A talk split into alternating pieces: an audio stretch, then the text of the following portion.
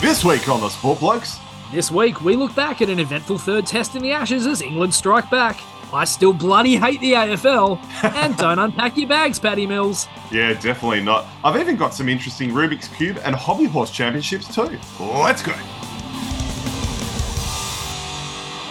It's 8.07 on the 14th of July. Oh, it's a Friday too. I normally say the day first. We plan to be together, but uh, you're a bit under the weather, mate. So we're recording over Zoom this evening. So you're a trooper. Yeah. Thanks for joining me Don't regardless. Call, don't call me Sean because I'm not a well man. That's for sure. Do you know his dad was my deputy principal in Adelaide? I do now. Fair income. Yeah. I feel I feel like you've told me that somewhere down the track and I've just forgotten it. Yeah. There you go. Very There good go. uh, centre half back for the Essendon Bombers back in the day. The, the uh, Sean, not his dad. I can't remember what his dad's name was. Mister. Anyway, bit of a normal episode this week. Now, I know we've been teasing our draft episodes for a while now. We will hold off on them for a little bit longer. We want to be together in person when we do that. We do have nearly an hour of audio from four different interviewees over the last few months, well, dating back to November with Bo Estes, the majority of which hasn't been released yet. So we do have a lot of new audio to talk about previous draftees, the most recent draftees, and some future prospects too. So look out for those ones. Yeah, mate, you're right. It takes a lot of time, a lot of effort, a lot of hours of editing, mostly for you. Unfortunately, or pretty much all for you. It, it will come out soon enough, though. Plenty of good Anyway. stuff there. Yeah. There, there is. There's a lot of good stuff. So, what are we calling it today? Opening kickoff? Well, that's that seems like an apt title for this segment, Stewie, because I will kick off by, I guess, I, I we we obviously did those two episodes back to back, and and I have a couple of things to litter throughout the episode. I guess some clarifications or correcting errors. So we talked about Australia's thirty-one 0 That was actually against American Samoa, for the record. So Yes. yeah, incredible effort there. A couple of really quick hits for me before I throw to you. I'm guessing to talk some Wimbledon. Alexander Yes. Volkanovski defended his featherweight UFC title, beating Yair Rodriguez. I think that's how you say his name. You can clearly tell that I don't know much about UFC, but well done to him. 21 year old Max Park broke the Rubik's Cube world record by solving the puzzle within 3.13 seconds, breaking his Nerd. breaking his own record of 3.63 seconds. Now that's the good. The bad. In the Atlanta 10K, Senbere Teferi, and apologies if I have mispronounced her name, she was on track to win her second year in a row when disaster struck for her because she took a wrong turn following a motorcycle that was not a lead motorcycle showing the course, but was actually like a police cycle just going off course. And so rather than just running straight ahead, and she would have won, unfortunately she didn't. So that wasn't a very Oh, good, is- uh, yeah. That's disastrous. I mean, I know we've had similar sort of stories where people have just kind of got lost along the way, but you can kind of understand how that would have happened if you're just in that zone following a motorbike in front of you. Yeah, I, I can see how that would happen. Well, that's right. If you're used to following the lead car or a motorbike, then y- yeah, you can see how it happened. So that's that's a bit sad. We go from some sad news to some good news for Phil Rivers and his wife Tiffany. They're expecting their tenth child, one more, and they've got enough for a full side of the ball for a game of gridiron. Gee whiz, that is uh, all right. well, you know what they're doing in their downtime, that's for sure. Get a TV. Well, I think uh, I think he's quite religious. So uh, you know, the uh, be fruitful and multiply, or whatever that phrase is. I'm clearly not very Yeah, right. religious. Now, obviously, we'll talk some more ashes again this evening. There's plenty of stuff to get our teeth into, just as there was last week. But did you see the Canberra Raiders try celebration versus the Dragons? I did. Not surprisingly, it pissed off quite a few of the Poms, but uh, look, it is what it is. The funniest thing, though, it was Elliot Whitehead, himself a Yorkshireman by birth, so himself a pom. Yeah, and that's. I think that's actually what. Certainly, Piers Morgan. I know he was pissed off mostly Oh, about Piers the fact that Morgan. Ugh. Oh, I mean, he's a tosser, but still, I understand where he's coming from. It's a, the ultimate betrayal in having a Yorkie doing that. Oh, good stuff. Well, it's good that at least some of them have a sense of humor. And then finally, we go to Finland for the Hobby Horse Championships. Now, I've just sent you a link here, Stewie, so you can have a bit of a have, watch. I've seen this. Yeah, it is utterly ridiculous. Oh, isn't it just like there's Quidditch and then there's the Hobby Horse Championships? Do you know the thing is, though? Like, so on that video I sent you, there's one girl, she's just going through the motions. Like, if you're doing something as ridiculous as Hobby Horse, you've got to, the skippity hoppities have to be, you've got to be committed to the trots, Ooh. don't you? You really got to be committed. What, I'll tell you what, there was one girl who looked like she was going through the motions, then all of a sudden she put on the David Campese goose step and off she went. Oh, is that what it was? Maybe I didn't watch the clip long enough. Oh, there's there's a cheeky little bit of uh bit of show jumping in there as well. Oh, it's pretty wow. funny. Yeah, it's classic stuff, the Hobby Horse Championships. So do yourself a favour. Check that out. What have you got, Shuey? Look, before I get into the Wimbledon, which you were very much right, that is what I want to talk about today. I actually wanted to also mention something about the the 36 nothing game that I was talking about. You sort of mentioned the 31 nothing with Australia and American Samoa. The 36 nothing game, Arbroath FC and Bon Accord 36 nothing. An 18 year old John Petrie scoring 13. So yeah, big, nice, big day for him. Indeed. Now Wimbledon, I don't know. Have you had a chance to see any of it at all? I know you're not a massive tennis fan, but Wimbledon yeah, look, big normally I'll watch a little bit here and there. I'll watch often I'll watch the finals, but because so much is going on in the cricket world with the Ashes and the men's and women's Ashes, and I've watched a, a, little bit of the women's as well. So I've just neglected Wimbledon completely. I'll be honest with you. I've seen there's been some upsets and this, that, and the other, but no, I haven't. This is probably the least I've followed Wimbledon in a really long time. No, that's fair enough. I mean, as we always say, there's only so many hours in the day, and there's only so much sport you can watch. As much as we wish it wasn't the case. It's true. So Look, the men's side of things has been fairly straightforward. I mean, you've got Djokovic playing Sinner in one semi-final tonight, Alcaraz playing Medvedev in the other. So the one, two, three, and eight seeds. So yeah, fairly uh, fairly straightforward sort of tournament for the men. And unfortunately, it kind of looks inevitable that Djokovic is going to win again. But I actually wanted to chat about something from the women's side of the draw. Now, as per usual, the women's side has been all over the place. You look at the final, there's an unseeded lady in there, which seems to happen so often in the women's. We also saw number one seed Iga Swiatek get bundled out by Alina Svitolina of the Ukraine in the quarterfinals. Svitolina actually became a mother in October. Her husband, Gael Monfils, did you, you knew they were married, yeah? I didn't actually, or if I did, I'd forgotten. That's some decent stocks, though, isn't it? That's like Alyssa Healy and Mitch Starc being together. Yeah, well, exactly. You'd kind of assume that. I don't actually know if it was a boy or a girl, but you'd have to assume that they'll be kind of pushed into tennis. Interestingly enough, she also dated Reece Topley, the English cricketer, in I think 2017 or somewhere around then. So she, uh, yeah, likes the sports people, which makes sense. It does, yep, fair enough. So this was her first Wimbledon since having the kid. Only the second time she'd actually made it past the third round of a Grand Slam, the other being the 2017 Oz Open. But what was so crazy about this was that aside from the fact that she was pretty much an underdog in almost every game that she played right up until the semi-finals, she actually had her lead up tournament at the Birmingham Open. She got absolutely smashed 6 2 6 love in the first round by someone named Linda Linda Fruhvirtova, I believe it's pronounced. She only won 12 points on her seven service games and got absolutely blown off the court. And then she comes into Wimbledon of all places and beats the world number one and the 19 seed Victoria Azarenka. So she had a really, really great tournament. Now, after that match against Azarenka, there was an absolute cascade of boos from the crowd. Azarenka walked off the court without shaking Svitolina's hand.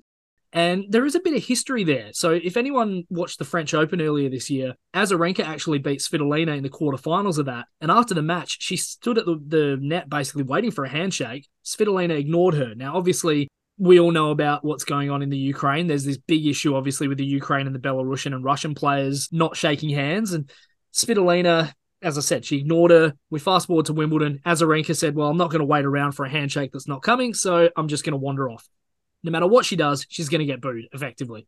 I remember that one actually. Um, we might have even talked about it. Yeah, I think we did actually, because obviously it's such an unusual thing to happen in such a gentlemanly and female gentlemanly. Whatever, what's the female equivalent of gentleman? Gentlewoman, I guess. Uh, yeah, very good. So after the match, Svitolina's doing her post-match press conference, and she sort of said, "Look, the tournament probably need to actually address."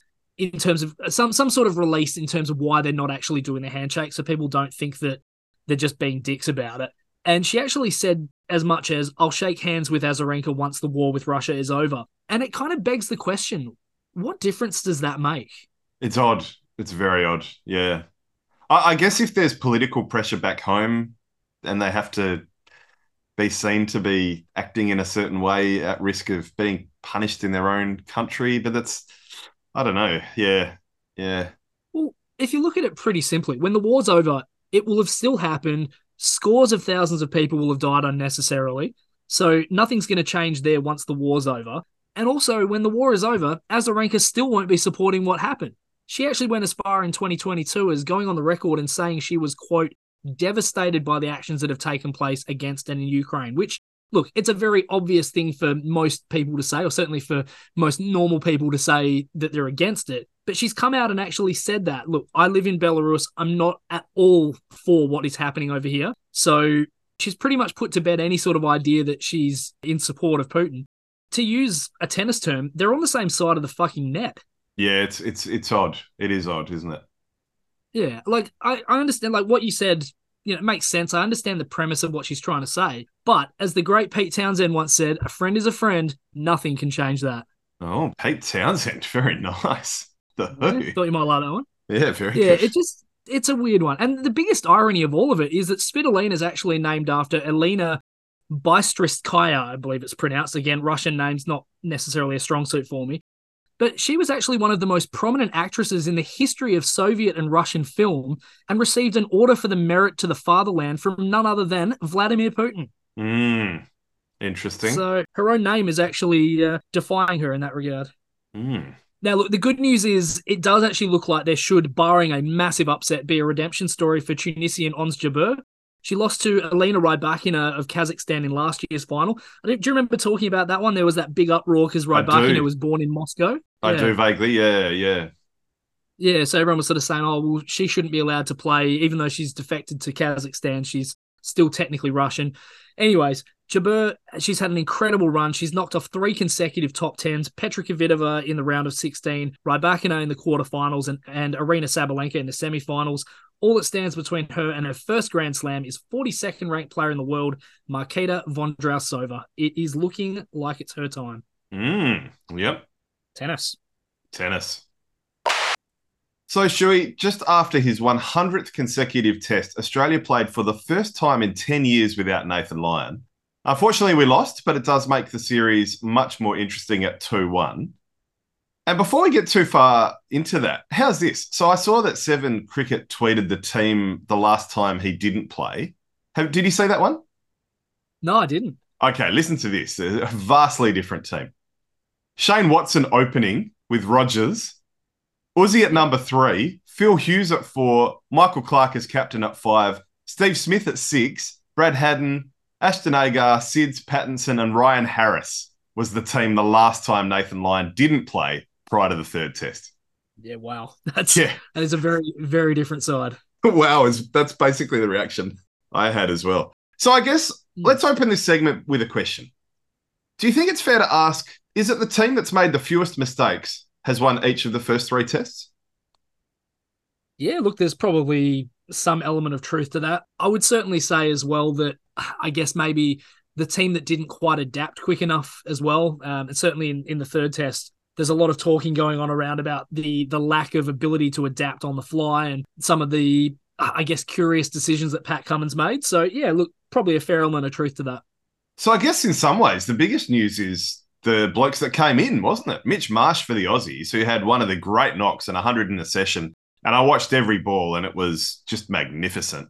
And you look at the strike rate and you think, oh, yeah, he's just going nuts. But he was leaving. It was actually a very disciplined innings. He was just seeing them like beach balls. And then on the winning team, Mark Wood, my oh my, he was bowling thunderbolts, wasn't he? Yeah, I mean, it's no secret. I've been going on and on about how Mark Wood should have been in the side right from the start. The guy is the quickest bowler that they've got. He gave us a bit of trouble last time we played him, and look what happens. He comes in for Jimmy Anderson, who's been utterly rubbish. Really, we've got to we've got to really you know yeah call a spade a spade. Yeah, yeah, yeah. No, no, he, yep. He's been rubbish. Yep. And what happens? He rips through the bottom of the Aussie innings and they collapse from four for 240 to all out 263. I mean, six for 23 lost at right at the end, and most of that was Wood. Yes, no, he was very damaging with the bat. Very, very damaging. He was he played superbly well. He did. And look, you mentioned Mitch Marsh. Obviously, without his 118, the Aussies probably would be lucky to make 200. They batted pretty poorly around him. Well, that's right. He came in at four for 85. So there was all sorts of trouble when he strode to the crease, but he, he turned it around big time. Yeah. And look, obviously, we have to make mention of the fact he was lucky. He was dropped on 12. Absolute dolly should have been taken. That's but true. In cricket, you make your own luck, and he took advantage of it. Absolutely true. Yep. And, you know, there were plenty of drops My God, Johnny Bairstow, he's dropped nearly as many as he's caught. I think I think the stat I saw was nine catches and one stumping, and seven drops and one missed stumping. Yeah, look, I mean, it's one of these things where I think you kind of have to bring in Foakes for him, but I guess just we'll get to the selection. On, yeah, yeah, yeah, yeah. Uh, the biggest issue I had, obviously, in England's reply, so they made 237. The biggest issue was just the Aussies not putting the foot on the neck. England eight for 167 at one stage, only had Broad and back spasms. Ollie Robinson left. Ben Stokes was playing well, but he certainly hadn't taken off at that stage. But it just it did it seem like there was no plan. It was either short ball or nothing really, and we saw Mark Wood bounce our tail out and kind of expected that it would work for us. And okay, yes, there were chances put down, but you know when you give up 70 runs for the last two wickets, that really puts England maybe 50 runs above where they should have been. And I don't know about you, but that was where I kind of felt like we were in a bit of trouble. Well, there were a few key points. So I think in the first innings after Mitch's knock, and I remember we were chatting on one of our group chats about it, and we were kind of working out, you know, what would we like minimum? And I think 350 is probably what we're eyeing off. And I actually remember saying to the group, oh, we'd like another 80 odd here if we can. And then the wickets fell, and it was like, geez, we'll be lucky to get another eight, let alone 80. So after Mitch, there was our tail didn't wag at all. And then on the other side, you're right. The English tail did wag a bit. And they really, to only have a deficit under 30, I think, wasn't it? So they did very well. And, and we did miss a trick there big time. And then the next key thing for me was the wickets of Marnus Labuschagne and Steve Smith. I don't think they paid Moeen Ali enough respect. I don't think they showed enough patience. And and you know, a lot of people are talking about the Aussies bowling tactics and and look, the Aussies did make a lot of mistakes. Scotty Boland didn't look great at times. We dropped some catches in the field. Well, Scotty Boland himself dropped one as, as well as, you know, not bowling superbly. But to me, those two wickets were huge. And I think uh, they've kind of been a little bit lost in the discussion because obviously Australia didn't bat last. But I think that's where we really did miss a trick there, only scoring 224. Because I don't think, although the pitch was a bit, it had uneven bounce from the outset, it wasn't the worst pitch in the world. And there was still plenty of time left when the match was over. So I don't know. I've seen a hell of a lot worse fourth and fifth day pitches. So I don't think it was necessarily the pitch. I think, as you say, it was often the tactics. Well, again, I mean, if you look at it, Travis Head showed in that innings that you can bat on it the same way that Marsh showed in the first innings. I mean, Head played not subdued for him, but 77 off 112 for him is quite a, a slow strike rate, I guess. Yeah, disciplined innings, yeah. Yeah, he showed that it could be done. And I, I know what you're saying about Ali, you know, them, them not showing him enough respect.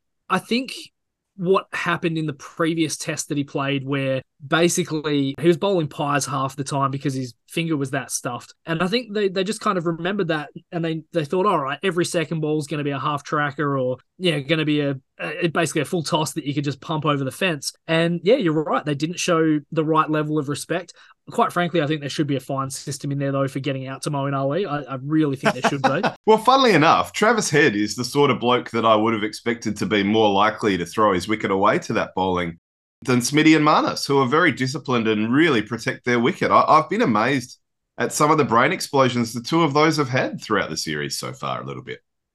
Yeah, it's been obviously quite a disappointing series for them both. I mean, if you look at the numbers, Smith's averaging 31, Marnus is averaging 24. You know, Zak Crawley, who has previously struggled mightily against us, has a better average than both of them. Mark Wood has a better average. So, and as does Chris Woakes, funnily enough. So yeah, it, it's certainly nowhere near what we're expecting from two of the best batters in the world and guys who have previously played the English conditions really, really well. Yep, couldn't agree more. So obviously, when you bat as poorly as Australia did in the second innings, you leave England with a score that they feel they can knock off very, very quickly. Time wasn't an issue, obviously, because of the fact that they bat so quickly. I think they only batted what 52 overs in the first innings, so plenty of time. Even though there was a bit of rain, it still everything was sweet. So, Nath, what did you make of the English batting performance in chasing down that target of 251? Oh, look, you've got to obviously give them props for winning. And look, seven wickets down, it was certainly in the balance, wasn't it? They had a good start with Crawley and Duckett, but then Ali and Root didn't go on to score a hell of a lot. Harry Brook had a very nice innings. How's this for a stat? Usman Khawaja has faced 908 balls in this series alone, which is not much less than what Harry Brook has faced in his entire career so far. Wow. One of the quickest, if not the quickest, to a thousand test runs, if I'm not mistaken. I think he was, uh, yeah, either first or second, one of the two. I think he might have been first. I've seen a few different lists, so I don't know which ones to believe, to be honest. But anyway, at either either way, he's got there very quick. It was uh, it was a real flirty sort of effort from England, wasn't it? I mean, every time it felt like it was kind of getting away, they would just yeah, just lift the skirt up a little bit, drop a wicket, and kind of give us a little bit of hope that potentially something could happen. When Stokes and Bairstow went fairly quickly. I think it was a, about a 10 run partnership between the two. You, you sort of start thinking, okay, six for 171, one wicket away basically from getting really into the tail. Because we know that Woakes can certainly wield the bat. He has a number of first class tons. So, you know, he's a bloody good batter. Woakes has played very well against the Aussies on a number of occasions, more in short form cricket than long form cricket. But yeah, oh, look, I was a bit worried when he came to the crease. When you get Ben Stokes out for 13, you're feeling pretty confident. But uh, I still thought England would get home with the likes of Woakes, and, and sure enough, they did. We only got the seven wickets in the end. I mean, it did, but then at the same time, you know, when Brook got out, still what twenty one runs shy, you sort of think to yourself, we know how Mark Wood's going to come out and play. He swung the bat both innings very, very well. And you sort of think, right, if we can get through him, get into Robinson and Broad, you know, Robinson's back was playing up. You just never know. So they oh, just, oh yeah, there was hope. There was plenty of hope. It was, I mean, it was nail biting stuff as the whole series has been. It's just been fantastic. Yeah, so very, very, as I say, very flirty innings from England. Just that little bit of hope here and there. But yeah, exactly. Well played to England and absolutely deserved to win. Now, look, we've talked about Scotty Boland, who didn't have, well, he probably actually had his worst test of his fairly short career. I think it's probably not too unfair to say. But the other thing that struck me was the lack of confidence that Cummins had in Todd Murphy. He got one over before lunch. It wasn't even at the right end. So he wasn't even bowling into the end with the good footmarks. It, it was just tokenistic. And then and look, I think a lot of it was to do with the fact that Ben Stokes was in and he didn't want to expose him to Ben Stokes. But you've got to you've got to back your spinner. If you have a frontline spinner in the team and you still got a deficit of about 80 odd runs to play with, you've got to get him, you've got to at least throw the ball to him and see what happens. And I also thought that Mitch Marsh was bowling quite well too. And I thought that maybe he should have got a couple of the overs that Scotty Boland got. I know that Starc was bowling thunderbolts. He had to have a rest, so I understand that. But then Starc didn't come on after the drinks break, which would have given him extra rest in addition to the time he had off when he didn't have a spell. So yeah, there was some some interesting bowling decisions down the line from Camo on that last day.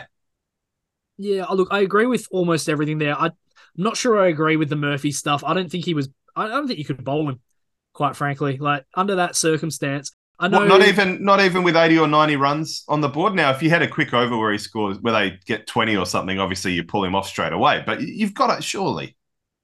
Yeah, but then the damage is done. You know, I, I, don't know. I just didn't feel like you could play him. Uh, it just didn't look like the sort of wicket that was going to do anything for him.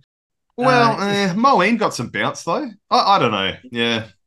Yeah. Look, I, I just I don't know. I I agree with everything else. I agree that Mitch Marsh should have bowled.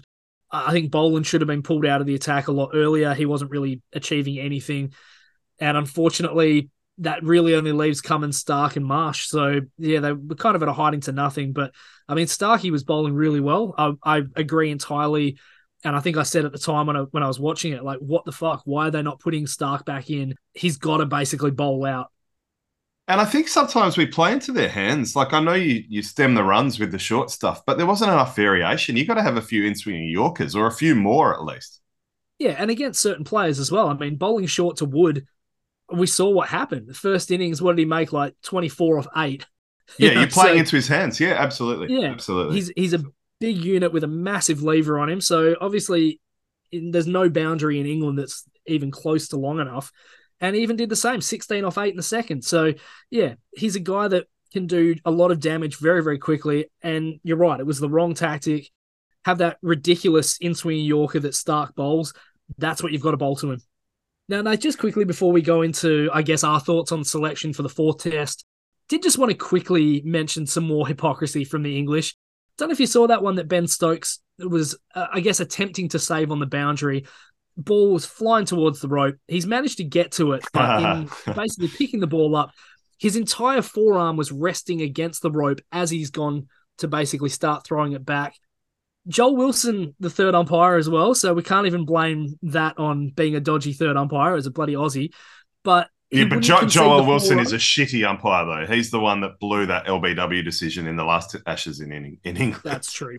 Probably was a little bit too much on the, the side of caution. Yeah, but uh, yeah, I, I I don't know. I just thought a little bit. You know, is that the way you want to win the game? Is it Benny? Yep. No, what's good for the goose has to be good for the gander. Indeed. Anyway, that's that's not sour grapes. As I said before, England deserved to win that. I think they played much better than Australia did. Well, not much better, but they played consistently. They, they played better. a little bit better. Yeah, yeah, they were more disciplined. They played better. They perhaps were a bit more tactically better. Now, look, we've always had the worst of the conditions, but that's Test cricket. That's just how it goes. So that's it. Yeah, I think the two-one scoreline probably accurately reflects where the series stands at the moment. Absolutely. I mean, shit, it could be three nothing to both teams. Absolutely, yeah, yeah, it could, or two one the other way, or or just about any permutation you can think of, apart from draws. Yeah, absolutely. So, Nath, what's your thought on the selection side of things? We'll obviously start with Australia being our team. What do you make of the fourth test? Oh God, it's it's fascinating, isn't it? Because Michael Neser just had the knock of his life in county. Did you see that? I'd seen something about it. I didn't actually read the particulars though. So he came in at five for 73 and scored 176 not out from 202 deliveries with 25 fours and two sixes Andy. to bring his Glamorgan side to nine for 403. So, wow. yes. So that makes things even more interesting. I know there's a lot of talk about Warner being cut. Part of me thinks we should persist with him. Part of that reason is who would who would open instead. I've heard talk of Mitch Marsh opening. I think it's going to be tough to drop Mitch Marsh after the, the game he had. I don't know if he should be opening though. Travis Head's hmm. another one they've talked about opening. Uh, that feels better than Marsh. But the other thing about Warner that everyone forgets about, he's a bloody good fielder and he fields at first slip. And okay, he's only averaging 19 this Ashes so far. But uh, I don't know. I'm really torn on Warner. I really am because I know that he's Broad's bunny. Yeah, he, he didn't have a good test this test, but the other two were okay. Uh, I don't know. Is, is he done? Yeah, I, I, guess the big question is, yeah, who would come in? Marcus Harris is another one I guess you could consider. He's had a pretty decent run over there 1,657 runs in county cricket at 47 and a half, seven centuries. I mean, you'd take freaking 27 the way that Warner's been batting, let alone 47. But well, here's the I thing, Shui. No... In the second test, 66 off 88 in the first innings, 25 off 76 in the second. Okay, it's not a lot of runs, but he saw off the new ball. So, yes, he did have a really shitty third test, but it could be worse. It could be worse.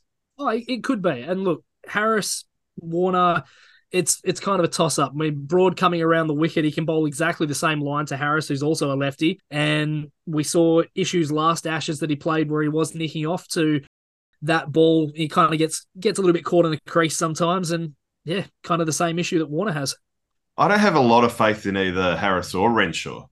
So uh, part of me thinks that maybe the only change we make is Hazlewood coming in for Boland, but uh, there will be more changes than that. And sorry, that average of David Warner is actually 19 in his last six tests, not this series. But in the, I may as well finish. So in the first test, he was nine off 27 and 36 off 57. So he is helping to see off the new ball. But my suspicion is that you've got him out of the team. It's between him and Harris for me. I don't see any value in bringing a Marsh, a Green, Head, any of those guys out of the middle order and putting them up. So yeah, look, in terms of the changes that I've got, I definitely have Boland coming out. Two wickets at 115 and a half, strike rate of 141, economy rate nearly five. It's just not good enough. He's not causing any sort of grief for any of the batters. So I think he has to make way. And I hate to say it, but I think Todd Murphy probably comes out as well. I honestly can see Head, Smith, Labuschagne all rolling the arm over and kind of doing the spinner's job. I think if Green is fit, he comes in. You've got an extra batter there. So I would probably go Harris or Warner, Khawaja, Labuschagne, Smith, Head, Marsh, Green, Carey, Starc, Cummins, and Hazlewood. Yeah, the Murphy one's really interesting, isn't it? So Manchester traditionally is a bit of a spinning wicket. But if Cummins doesn't have the faith in him, then he probably shouldn't be played. And then you can fit both Green and Marsh in together. I'd probably stick with Marsh on form But if you're not going to have a specialist spinner, then as I say, you could you could play the two of them. I don't mind either way. I, I like the idea of a frontline spinner playing, but only play him if you're actually going to bloody bowl him. Well, the thing is, though, at this stage of his career, what's the difference between him and Travis Head? Oh, he, he went pretty well in India. he did go pretty well in India. In India, yes. Well, but, true. It's a different place, but he is a frontline spinner. So, yeah, yeah. Oh, look, as I say, I just think given the issues that we've had, I mean, the fact that he basically did nothing in that test anyway, why not have an extra batter if you're just going to not bowl him?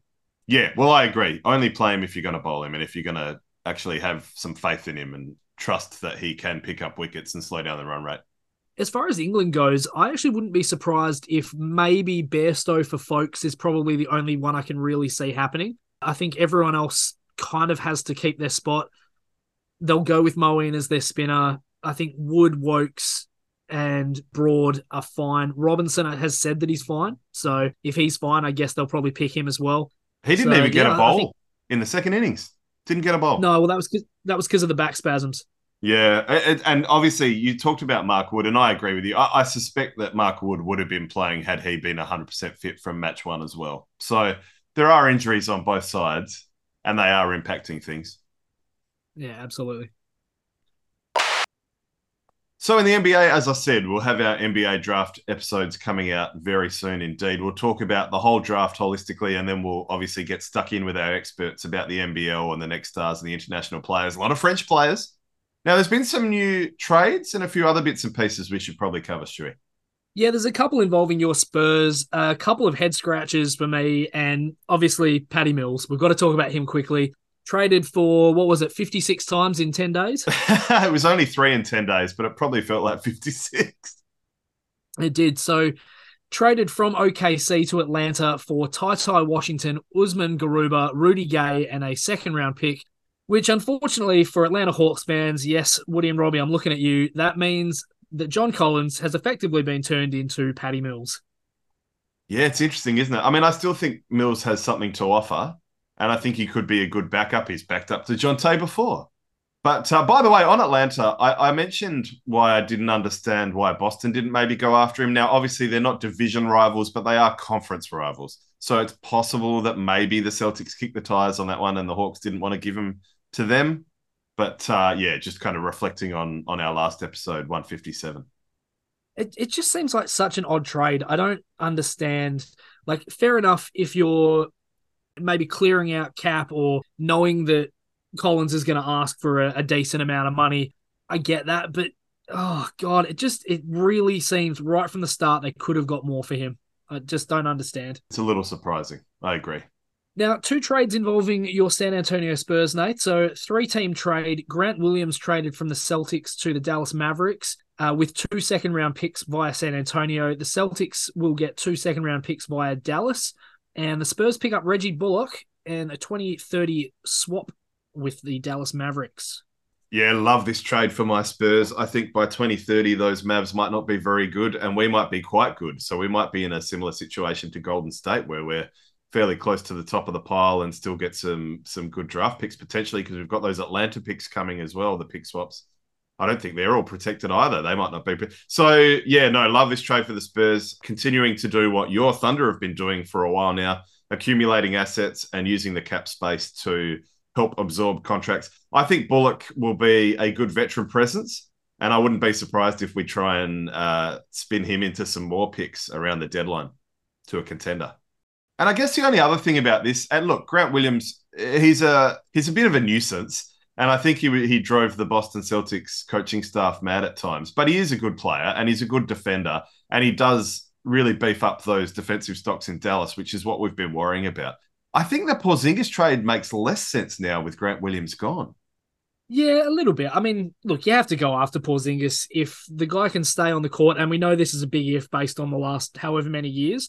If he stays on the court, he is not quite all NBA, but he's pretty close. So well, he had a career year last year. Yeah, yeah, yeah. Yeah, I can see why. And obviously, putting him in a lineup where you've got Tatum and Brown, I really like that. But yeah, you're right. I, I think you kind of need to keep guys like that. I mean, Williams did just sign a four year, $53 million deal. So it could have been one of these ones where they thought, well, we don't really want to pay the luxury tax on that because they'd be paying big money for the, the big three, I guess. And when you consider they're only getting a couple of second rounders back, that really does kind of seem like a salary dump to me. I actually wanted to quickly home in on Reggie Bullock or Bullock, as Bullock. he likes to be called. Yeah. I, I I actually really like the idea of keeping him around because if you consider the fact that the Spurs were what 26th in the league in three point shooting last year, a lot of young guys, they need that veteran leadership. I actually really like him as a decent fit. You know, you've got Wemby down low. Guys are going to be doubling him like crazy, trying to get the ball out of his hands. And if he's looking over a double team, passing out to a guy who shoots a very, very handy clip, like he's a career 38% three point shooter, pretty much around that sort of 36 to 41% the last three years. So, yeah, I like the idea of him being a guy that could be getting a lot of really good looks.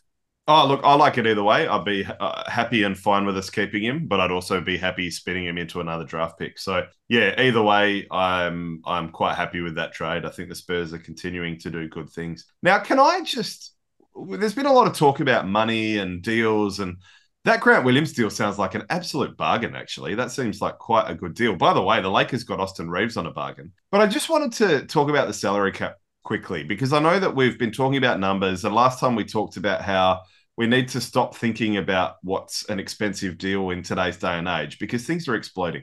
So the cap this season is about $136 million. The luxury tax will be about 165. But in five years' time, the cap is expected to be $190 million.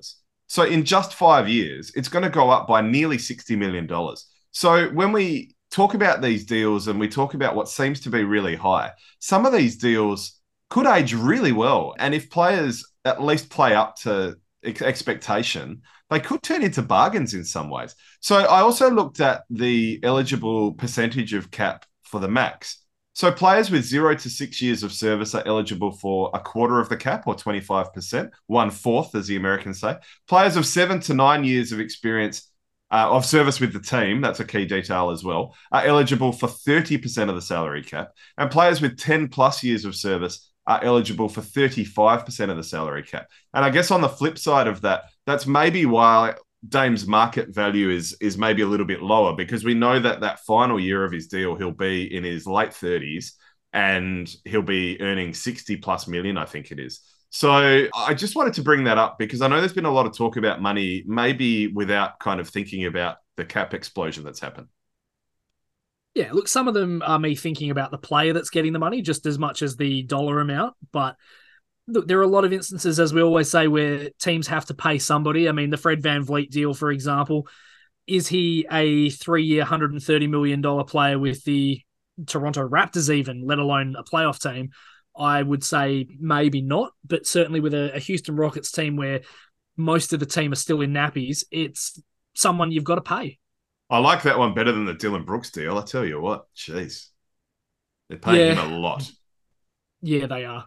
for a guy for a guy that was basically excommunicated from his old team. Sure. I don't know if that's a yeah. wagon you want to hitch to.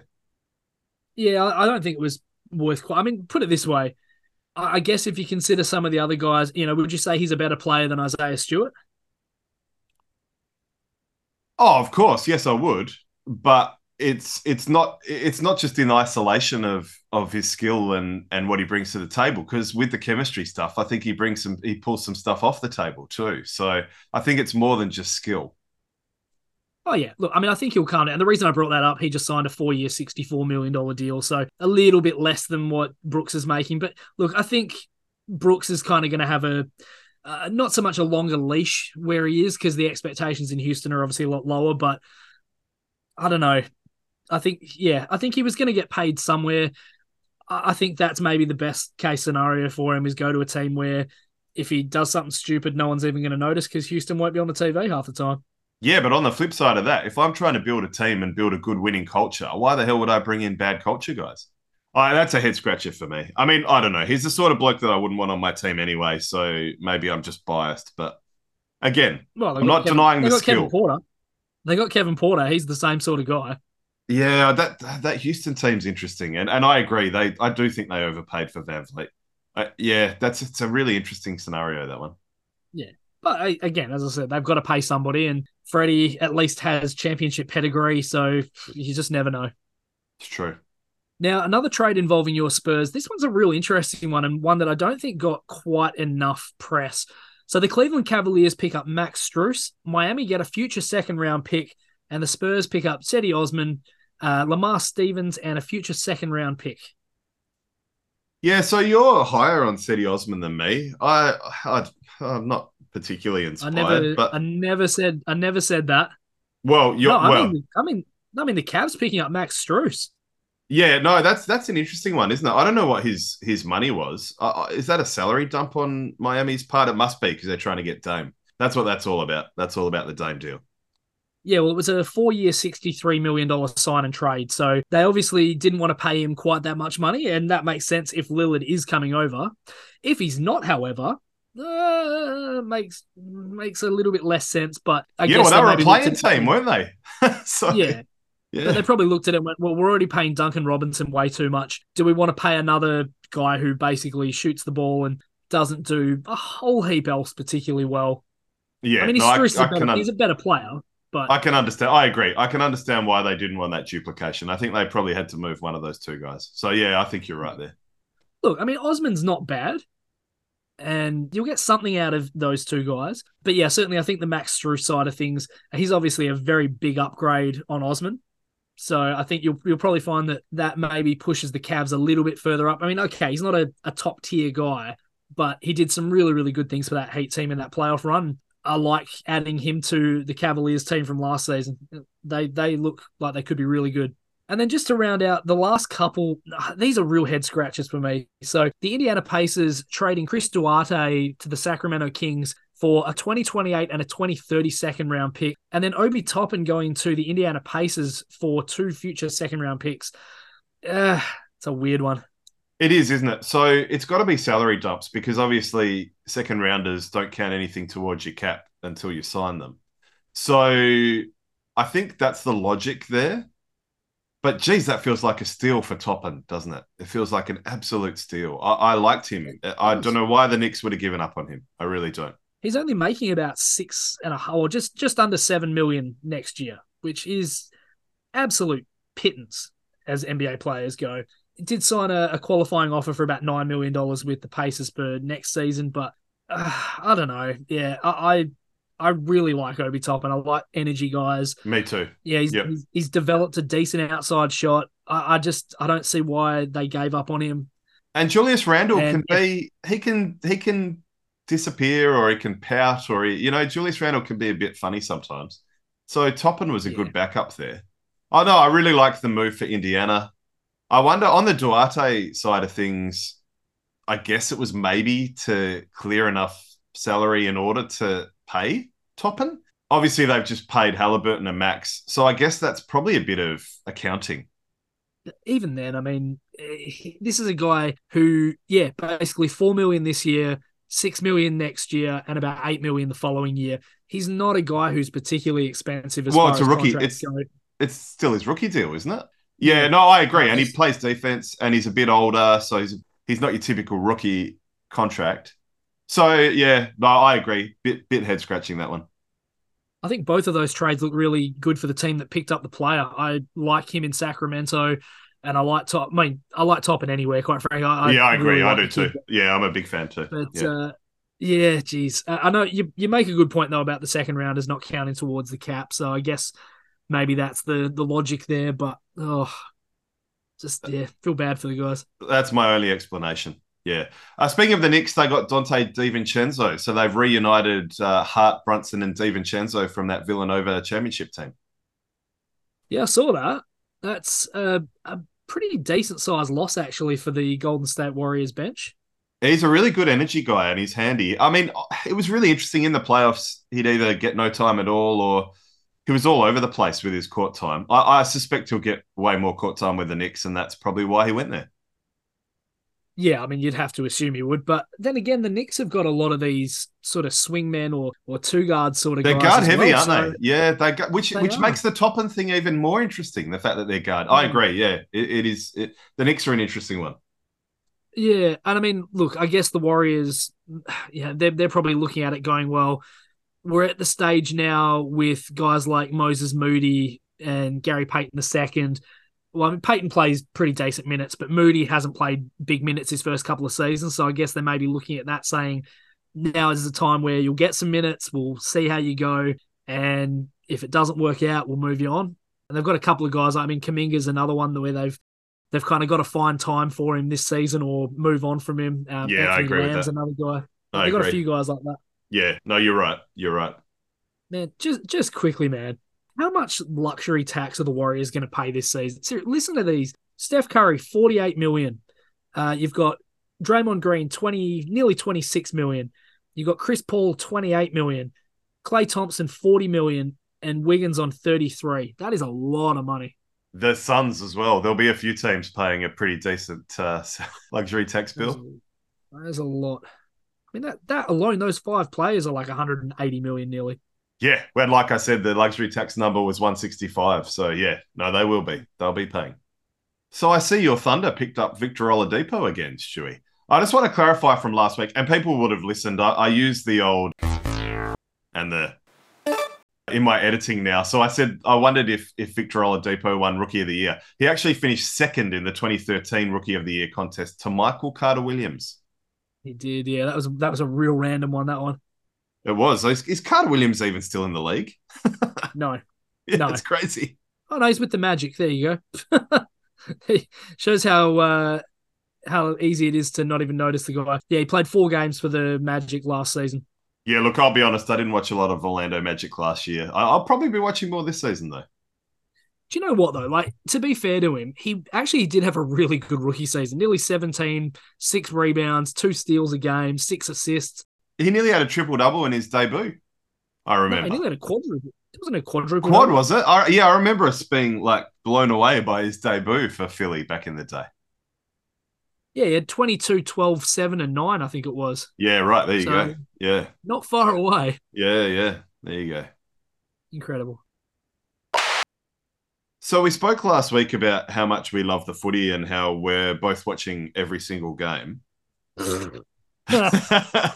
we'll just smash through it today. But how's this? So I was keeping an eye on the Brisbane Melbourne game that's been the second half's been going on while we've been recording. So Brisbane yeah, was what up. the fuck? Brisbane was what up comfortably. I know, I know. I will be watching the fourth quarter of this game tonight. Maybe I might even watch the whole game actually. Brisbane was up comfortably, a good four five goals, and Melbourne have snatched it, 105 to 104. Melksham with a goal with 30 seconds left. So there you go. Crazy stuff. Oh damn. Yeah. I just went on to see how much Brisbane won by in the end. Yeah. Holy shit. I know, right? A couple of crazy stats, I guess. Uh, Scott Pendlebury became the all time possessions record holder in the AFL. Do you know who he passed? Uh, Robert Harvey, was it not?